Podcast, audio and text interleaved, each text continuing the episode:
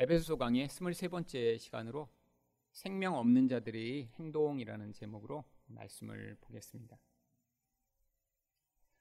바울은 에베소 4장에서 일관되게 성도가 무엇을 위해 부름을 받았는지를 계속해서 이야기를 하고 있습니다.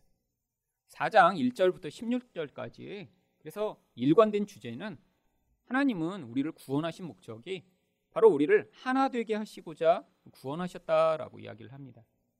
결국 하나 되게 하시기 위해서 은사도 주신 거고요. 하나 되게 하시기 위해서 우리에게 은혜도 베풀어 계시고요. 또 하나 되게 하시기 위해 하나님이 성령으로 지금도 계속 교회 가운데 역사하셔서 우리의 그 하나됨을 계속 지켜나가 결국 그 하나된 성도들 가운데 하나님의 영광이 임하고 또 그 하나님과 한 몸 된 존재로 우리가 함께 그 하나님의 모습을 세상에도 보여줄 수 있다라고 이야기를 하고 있죠. 그런데 이 성도가 이렇게 부름을 받은 그 하나됨을 추구하는 것과 가장 반대되는 모습으로 살아가는 사람들이 있습니다. 바로 세상 사람이라고 하는 것입니다. 세상 사람들은 이런 하나됨이라고 하는 목적과 관계없이 자기의 욕망과 또 자기의 뜻에 따라 세상을 살아갑니다. 하나됨을 깨뜨리는 가장 중요한 요소는 결국 욕심입니다. 하나됨을 위해서는 자기가 존재해서는 안 되죠. 내 뜻, 내가 원하는 것, 내 눈에 좋아 보이는 것을 계속 추구하면 하나됨을 절대 이룰 수 없습니다. 그렇기 때문에 이 하나됨이라고 하는 그 주제 안에서 그것과 가장 반대되는 모습으로 살아가는 이 세상 사람들의 이해를 지금 바울이 들고 있는 것입니다. 바울은 이 세상 사람들을 여기서 이방인이라고 부르며 또한 생명 없는 자들이라고 부르고 있습니다. 그렇다면 이렇게 생명 없는 자들의 행동은 어떤 특징이 있나요? 첫 번째로 마음의 허망함으로 행합니다. 17절 말씀입니다. 그러므로 내가 이것을 말하며 주 안에서 증언하노니 이제부터 너희는 이방인이 그 마음이 허망한 것으로 행함같이 행하지 말라. 바울은 자신이 이런 이야기를 결국 하나됨을 성도가 열심히 추구하고 살아야 되는 그 목적이 있음을 바로 주와 같은 마음으로 우리에게 전하고 있다라고 이야기를 합니다. 그러면서 또한 이 하나됨을 깨뜨리는 이 이방인들의 그 모든 모습이 어떠한 특징을 가지고 있는지를 이렇게 이야기합니다. 이방인들은 마음의 허망함으로 행한다라고 이야기를 하죠. 이 허망함이라고 하는 마타요테스라고 하는 단어는 원래 그냥 텅 비어 있음이라고 하는 뜻입니다. 영어로는 그래서 그냥 empty라고 번역하거나 텅 비어 있으니까 아무 쓸모가 없을 거 아니에요. 어떤 물건이 있는데 속에 원래 채워졌어야 할 그 내용물이 하나도 없는 그런 빈 꽝통 같은 상태. 그래서 쓸모없는 useless라고 번역을 하고 있죠. 그런데 이 생명 없음으로 텅 비어 있는 상태가 이방인들이라고 하는 것입니다. 여기서 이렇게 텅 비어 있는 허망함이라고 사용된 단어는 구약 성경에 전도서에 아주 많이 나오는 단어입니다. 전도서 1장 2절을 보시면 전도자가 이르되 헛되고 헛되며 헛되고 헛되니 모든 것이 헛되도다. 이 헛되다는 헤벨이라고 하는 히브리어를 번역한 것입니다. 그런데 이 헛되다라는 것이 아무 쓸모가 없고 내용물이 하나도 없는 것처럼 소용이 없는 상태를 이야기하는 것이죠. 그런데 이 세상 사람의 상태가 바로 그렇다라고 하는 거예요. 왜요? 하나님의 생명이 그 영혼으로부터 다 사라져서 텅 빈 영혼, 공허한 자기 영혼을 채우고자 끊임없이 몸부림치며 살아가는 그 인생이 결국에는 분열을 만들고 갈등을 만들고 자기 욕심을 추구하다가 공동체를 깨뜨리는 하나님의 뜻과 정반대되는 인생을 살아가는 그런 인생을 살 수밖에 없는 그 근원적 원인을 이야기하는 것입니다. 그런데 이렇게 영적으로 공허하니까 그들이 어떤 반응을 하며 살아가나요? 18절 상반절입니다. 그들의 총명이 어두워지고 이 총명이라고 하는 음, 단어는 원래 깊은 생각이라고 하는 뜻에서 나온 것입니다. 물론 여기서의 이 깊은 생각이라는 것은 우리가 세상을 살아가면서 판단하는 그 모든 판단, 결정 이 모든 것들을 포함하죠. 근데 성경에서 이야기할 때 이 총명이라는 단어는 단순히 눈에 보는 것으로 내가 뭘 할지 무엇이 더 유익할지를 판단하는 그런 종류의 판단이 아니라 영적인 것을 받아들일 수 있는 바로 그러한 지혜를 이야기하는 것입니다. 그래서 구약 성경에는 이 총명이라고 하는 단어가 마음이라고 하는 히브리어 레브라는 단어를 번역한 단어로도 자주 사용됩니다. 구약 성경에서의 마음은 하나님과 이 세상을 연결시키는 그런 다리와 같은 역할을 합니다. 마음이 없으면 하나님을 알지도 못하고 마음이 없으면 제대로 된 생각도 할 수 없고 마음이 없으면 인간이지만 겉모습만 인간이고 참 인간으로 살 수 없는 것이죠. 이 마음이 그래서 생명의 근원이며 그 안에 생명이 담기는 그런 통로가 된다라고 얘기하는데 여기서 이 총명도 바로 그런 것을 이야기합니다. 영혼이 텅 비어 있으니까 영적인 세계가 전혀 받아들이지 않는 거지. 생명이 있는 자와 없는 자의 근원적 차이가 여기에 있습니다. 생명이 없으면 단순히 생명이 없는 것으로 끝나는 것이 아니라 생명이 없기 때문에 이제 눈에 보이는 육신만을 추구하며 살며 그 육신에서 자기가 원하는 것, 특별히 세상에서 힘이라고 생각하는 것들을 끊임없이 열망하며 살다가 결국 갈등을 일으키고 분열을 일으키게 되는 것이죠. 결국 이런 모습을 총명이 어두워졌다라고 이야기를 합니다. 하나님 나라의 관점에서 보면 여기서 내가 얼마나 높으냐, 내가 원하는 것을 얼마나 추구하냐 별로 중요하지 않다라는 거예요.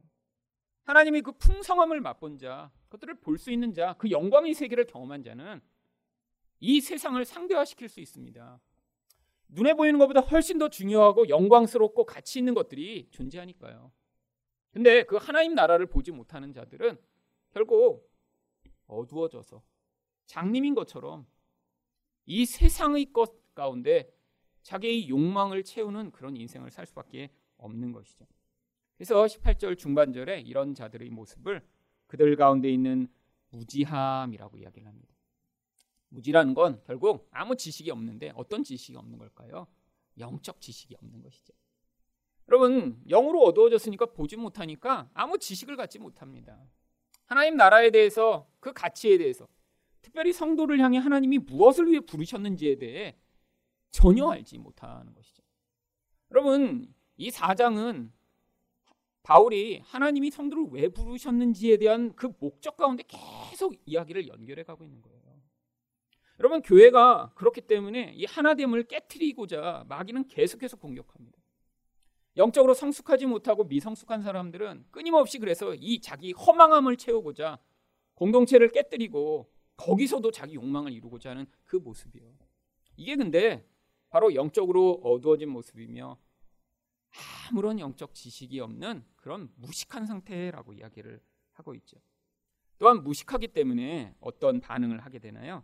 18절 그 다음 부분을 보시면 그들의 마음이 굳어짐으로 말미암아. 여러분 바로 강팍하게 된다라고 하는 것입니다. 강팍함은 몰라서 그러는 거예요. 어떤 것이 좋은 것이라는 것을 알면 거기에 대해 쉽게 반응할 수 있습니다. 결국 좋은 걸 선택하겠죠. 근데 뭐가 가치 있는지를 전혀 판단하지 못합니다. 무식합니다. 예를 들면 그런 거죠. 누가 다이아몬드를 줬어요. 근데 다이아몬드의 가치를 전혀 알지 못하는 사람한테 그 다이아몬드는 아무 쓸모 없는 것입니다. 근데 그 가치를 아는 사람은 그 좋은 것을 받으면 그게 감사하고 그것을 가지고 많은 것을 할 수 있겠죠. 누가 이게 좋다라고 얘기해도 어두워졌고 지식도 없고 그래서 강팍해진 자는 그 좋은 것을 따라갈 수 없는 것입니다. 성경은 계속해서 하나됨이 좋은 거라고 얘기해요. 근데 하나됨이 그냥 이루어지나요? 아니에요. 이 하나됨을 이루기 위해서는 자기 부인이라는 것이 반드시 따라야 합니다. 근데 자기 부인이 왜 어렵죠? 자기를 죽이는 게 성경에서 제일 어려운 일이고요. 그게 바로 구원의 과정이에요. 자기 뜻을 내려놓고 내가 원하는 것들을 포기하는 거 그렇게 어려운 일입니다. 여러분, 근데 영적으로 어두워지면 더 좋은 것을 선택하지 못하고 내 눈앞에 보이는 그 자기가 좋다라고 하는 것만 선택한 채로 결국 강팍하게 반응할 수밖에 없는 것입니다. 근데 결론적으로 이런 상태를 18절 맨 마지막 부분은 뭐라고 얘기하나요? 하나님의 생명에서 떠나 있도다. 결국 영적 생명이 없는 자들은 결국 이런 모습으로밖에 살수 없밖에 없다라고 이야기를 하는 것입니다. 여러분 영적 생명이 없다고 뭐 마치 사람이 정말 우리가 겉으로 볼 때 막 비실비실하고 사업을 하면 잘 안 되고 막 그런 모습으로 나타나는 것이 아닙니다. 영적 생명이 없는 모습이 바로 여기 나와 있는 이런 모습. 하나님이 정말 중요한 거라고 이렇게 계속해서 1장부터 3장까지 왜 우리를 구원하셨고 어떻게 구원하셨는지를 얘기한 다음에 너희는 이렇게 하나됨을 위해 내가 불러서 너희한테 은혜를 주고 은사를 주고 너희는 이것을 위해 내가 역사하고 있다라고 얘기하는데도 마음이 허망함 때문에 어두워져서 계속해서 교회를 깨뜨리는 인생으로 살아가고 있는 그 모습. 그게 바로 여기 나와 있는 허망함이 만들어내는 결과인 것입니다. 또한 생명 없는 자들은 어떤 행동을 하나요? 욕심으로 더러운 것을 행합니다. 19절 상반절 말씀입니다. 그들이 감각 없는 자가 되어 물론 여기서도 영적 감각을 이야기합니다. 여러분 만약에 우리가 이 오감이라고 하는 부분을 잃어버린다라고 하면 어떻게 될까요? 굉장히 불행하겠죠. 여러분 이 감각을 잃어버리는 병 가운데 가장 무서운 병이 있습니다. 어떤 병인 줄 아세요? 문둥병입니다. 한센시병이라고. 여러분 몸에는 통점과 압점이라고 하는 수없이 많은 세포가 있습니다. 그래서 몸의 이 통점과 압점이 몸의 통증과 압력을 느껴서 어 이건 딱딱하다, 이거는 부드럽다를 이렇게 만지면 느낄 수 있는 거예요. 그래서 몸에 이 손가락 끝에 가장 많은 통점과 압점이 있습니다. 여러분이 바늘을 가지고 그래서 손끝을 찌르면 가장 아파요. 근데 이 한생시병이 무서운 게 뭔가요? 몸에 있는 이 통점과 압점 세포를 죽이는 거예요. 그래서 감각이 없어지는 것입니다. 몸에 점점점. 감각이 없어지고 나면 내가 얼마나 이거를 세게 짚었는지 또 내가 잡은 게 날카로운 건지 전혀 느끼지 못합니다. 칼도 그냥 쑥 잡아요. 우리 같으면 이렇게 잡았는데 어, 날카롭다 하면 아프면 놔둘 텐데 아주 날카로운데도 모르니까 쑥 힘있게 잡았다가 손가락이 뚝 잘려나갑니다. 이 말초부터 그래서 점점 점점 상해가는 거예요. 눈도요. 눈이 이렇게 뻑뻑하잖아요. 이것도 지금 이 안에서 압력을 느끼는 것입니다. 그래서 눈도 깜빡여야죠. 여러분, 근데 전혀 이런 반응을 못 하는 거예요, 몸에서. 뭐가 이렇게 고통이 오면 간지러우면 긁어야 되고 뭐가 불편하면 닦아야 되고 한데 이런 걸 전혀 못 느끼면서 끝부분은 더 잘려나가기 시작합니다. 여러분 그리고 이 한센치병은 또 전염이 되죠. 그리고 결국 어떻게 되나요? 죽습니다. 여러분 구약 성경에 다른 병 말고 왜 이 문둥병에 대해서만 이렇게 여러 차례 자세하게 기록하고 있죠? 이게 바로 여기 나와 있는 감각이 마비된 죄악의 증상을 가장 현저하게 보여주기 때문입니다. 여러분 하나님이 많은 병 가운데 이 문둥병만 싫어하시고 저주하신 것이 아닙니다.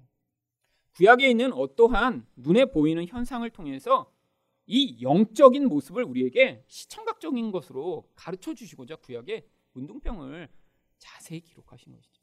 죄악이 그렇다라는 거예요. 영적으로 텅 비어 있습니다. 그 상태로 있는 게 아니라는 것입니다.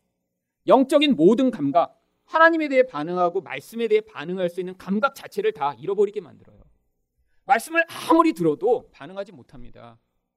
그냥 좋은 소리, 나에게 유익이 되는 소리, 재밌는 소리만 거기서 자기가 하나씩 둘씩 받아들이고 나머지는 다 그냥 사라져 버리는 거죠.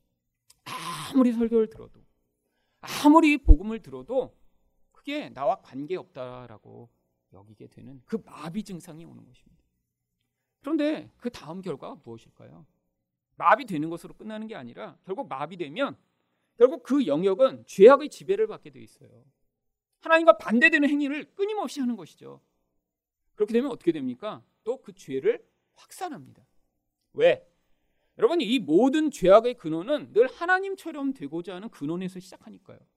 근데 힘이라는 것은 결국 그 힘을 확산해서 주변에 있는 여러 사람과 함께 그 힘을 여럿에게 영향 미칠 수 있을 때 그게 강력하다고 여기니까 자꾸 자꾸 죄악을 남에게 확산합니다.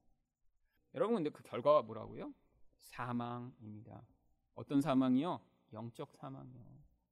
하나님과 관계없는 인생이 되어버리는 거예요. 그냥 그렇게 쭉 사는 것입니다. 그렇게 쭉. 하나님과 관계없이 내 뜻대로 내가 원하는 대로. 이게 바로 바로 이방인들 생명 없는 자들의 인생이라고 얘기를 하는 것이죠. 그런데 그렇게 영적 감각이 마비됐더니 19절 중반절에 그 다음에 어떤 행동을 하기 시작합니까? 자신을 방탕에 방임하며 방탕이라는 것이 무엇이죠?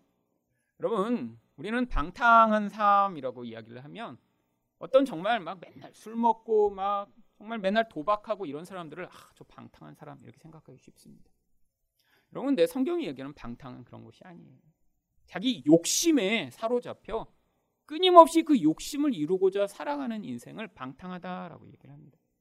결국 우리가 볼 때는 그렇게 막 술 먹고 막 방탕한 것처럼 살지 않아도 자기 욕심을 위해 살아가는 모든 사람이 다 방탕한 사람이에요.